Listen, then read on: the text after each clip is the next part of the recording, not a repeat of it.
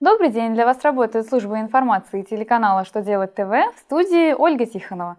В этом выпуске вы узнаете, когда нужно удержать НДФЛ, если премию сотрудника депонировали, на какой срок приостановлена торговля непищевой спиртосодержащей продукцией, должен ли заемщик физлицо уплачивать НДФЛ с беспроцентного займа. Итак, о самом главном по порядку.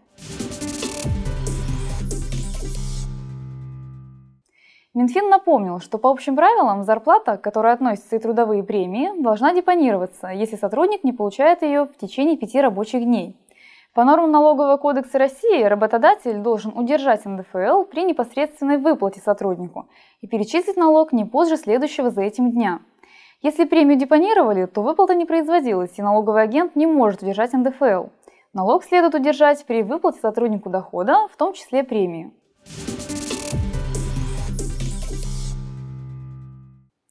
12 июля вступил в силу временный запрет на торговлю непищевой спиртосодержащей продукцией.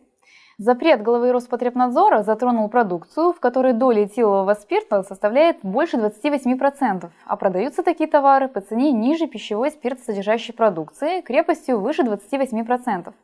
Однако такие санкции главного санитарного врача России не коснутся стеклоочистителей, нежидкой спиртосодержащей продукции и спиртосодержащей продукции с укупорочными средствами, которые исключают возможность приема внутрь. Действовать этот временный запрет будет до 9 октября 2017 года.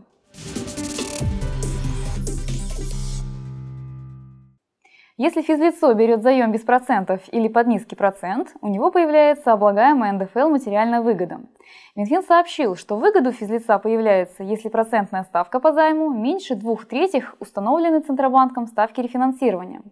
Эта выгода определяется как превышение суммы процентов по двум третьим от ставки рефинансирования над процентами, начисленными физлицу по договору. При этом ставку рефинансирования берут по дате получения физлицом материальной выгоды от пониженных процентов. Такой датой признается конец каждого месяца, пока действует договор займа.